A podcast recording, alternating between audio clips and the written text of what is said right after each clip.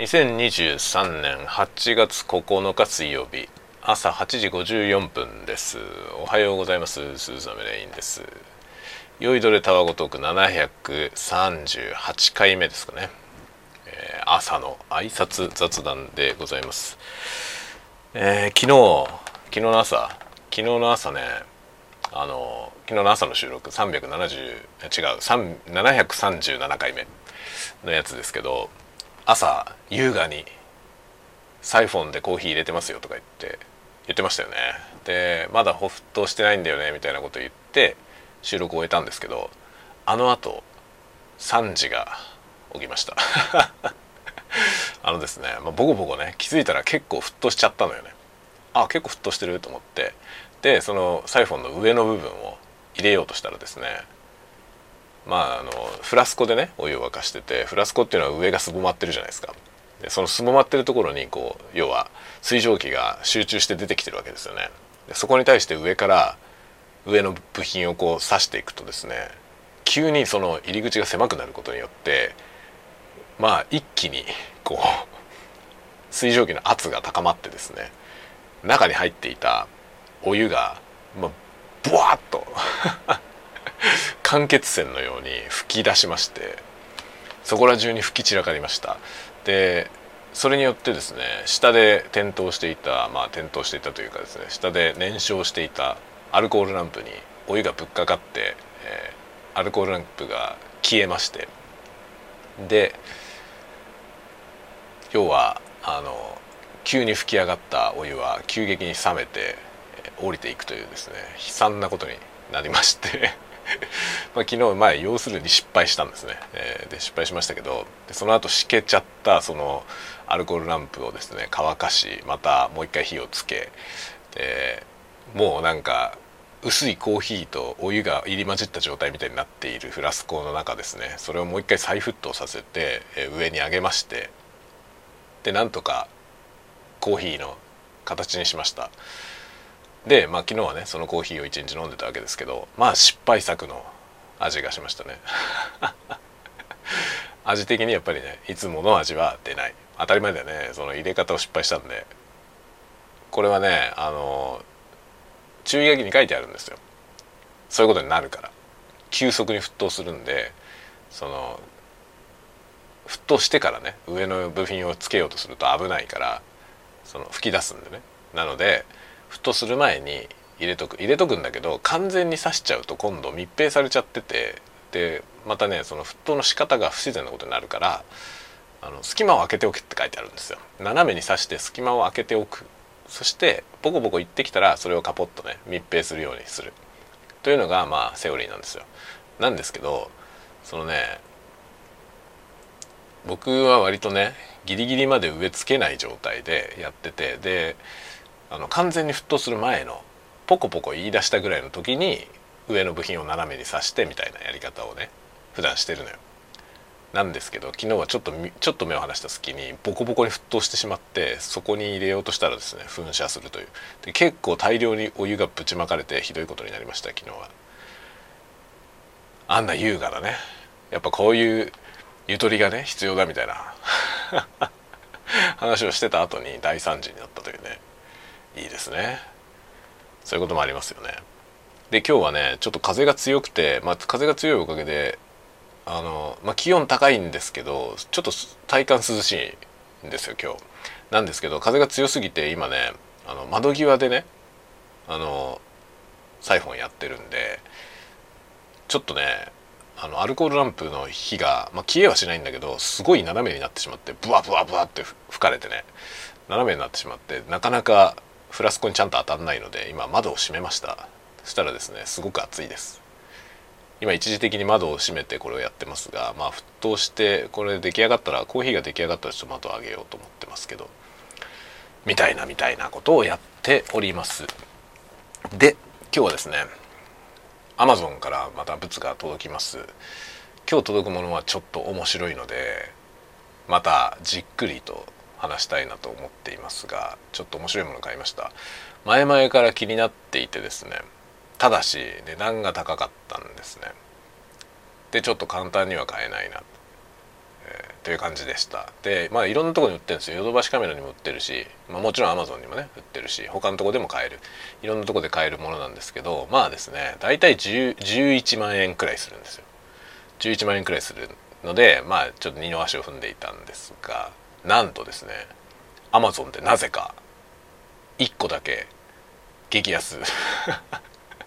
7万円ぐらいの値段で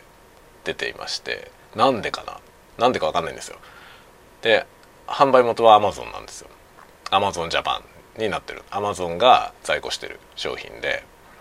で残り1点。残り1点で7万何がし。でそれとは別に全く同じ商品が Amazon で11万なんぼ、まあ、要するにヨドバシカメラとかね。あと公式のそのメーカーの公式のオンラインサイトとかで出てる値段と同じような値段でもう一個登録されてんですよ。で新品、まあ、何回も確認したんだけど新品で在庫品なんだよね。で1個だけなぜか安いんですよ。しかも安さの桁がすごいよね。本来11万円くらいのものが7万ですよ。3割くらい安いのよ。なんでこんな安いのかなと思いつつまあそれを注文しました。でアマゾンが扱ってるまあマーケットプレイスじゃないんですよ。マーケットプレイスじゃなくてアマゾン本体が販売していてアマゾンが在庫してる商品。でまあ新品もちろん新品でありっていう感じで多分あのだいぶ前から在庫してたんじゃないかなと。思うんですよね。まあ多分ちょっとねこの商品の価格がどういうふうに改定されてきてるか知らないんですけど最近物価が上がってきてていろんなものが値上がりしてるんでそういうことが起こる前から在庫してたものなんじゃないかなと。とまあ邪推してるんですけど、まあ、とりあえずですねそれを購入したのでそれが今日届く予定になってます。それが届いたらちょっとまた新しいね映像、まあ、ちょっと映像を撮影する機械機械というか、まあ、道具ですけどそれを使って、まあ、ちょっとねどういうふうに使うのかがはっきりは分かっていないのでちょっと研究が必要ですけどねいろいろ実験してみて、まあ、編集も含め実験してみてと思ってるのであとね最近カメラのね設定もちょっと見直していてその動画を撮影する時の形式ですね。でそれをちょっとねいろいろ研究してるのでその辺の話もどっかでしようかなと思いますね。あのこの間ね DaVinci DaVinci Resolve っていうソフトを僕は編集に使ってるんですけどその編集の DaVinci Resolve 今まで無料版使ってたやつを有料版のやつに変えたんですよね。それによって H265 っていうコーデックが編集で使えるようになったんでカメラの設定も変更して H265 で撮影してみようと思っているんですけどまだやってみてなくて、まあ、それ撮影してみてで編集でどう違うのかみたいなことですね。というのをちょっとねいろいろ調べてみようかなと思ってます。あと最近知ったんですけどあの普通ね普通フル HD とか 4K とか言ってる解像度って16対9横16に対して高さが9というワイドスクリーンなんですよね。なんですけどカメラに DCI っていうのがあってデジタルシネマなんとかっていうねフォーマットでそれは17対9なんですよ。横が若干長いんだよね。でそのフォーマットがなんかどうやらそのデジタルシネマ界では標準とされているらしいんですよね。それもよく分かんなくてそれにすることによってまあ編集がねどのように変わるのか ちょっと分かんないんでそれもやってみようかなと思って今17対9の設定にしてみました。それで撮影をちょっとやってみようと思っています。ただ YouTube って確か16対9なのでそうじゃないフォーマットのものも上げられるのかもしれませんけどどのようになるのか分かんなくてちょっと17対9を撮影して YouTube に上げてみようかなと思っています。みたいなね。ちょっとねいろいろと分かってないことが多いのでその辺を研究してみようかなと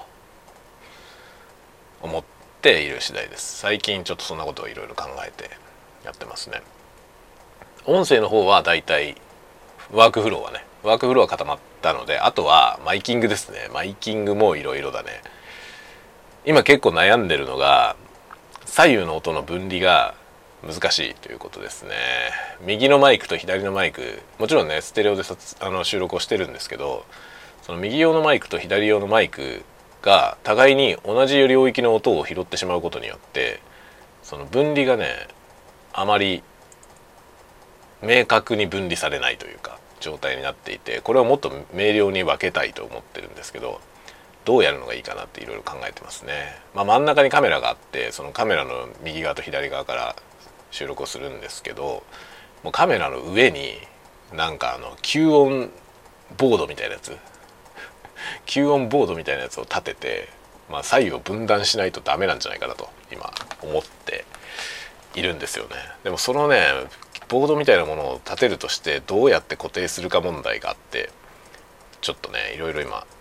悩み中ですそこは。左右の音が分離しきらない問題が今一番困っているところですね。なのでね結果2本のマイクを使って左右で撮るっていうよりも Blue Yeti みたいなねもともと1台のマイクでステレオ収録できるやつの方がステレオ感が強く出るという今現象があってでマイキング要は要はね僕のマイキングがあまり上手じゃないことによってこれが起きてるんですよね。なのでマイキングをもうちょっとね勉強したいなと思っています。で今沸騰してきてゴボゴボ言っております。おすごいね。おすごいですね。ゴボゴボ言って。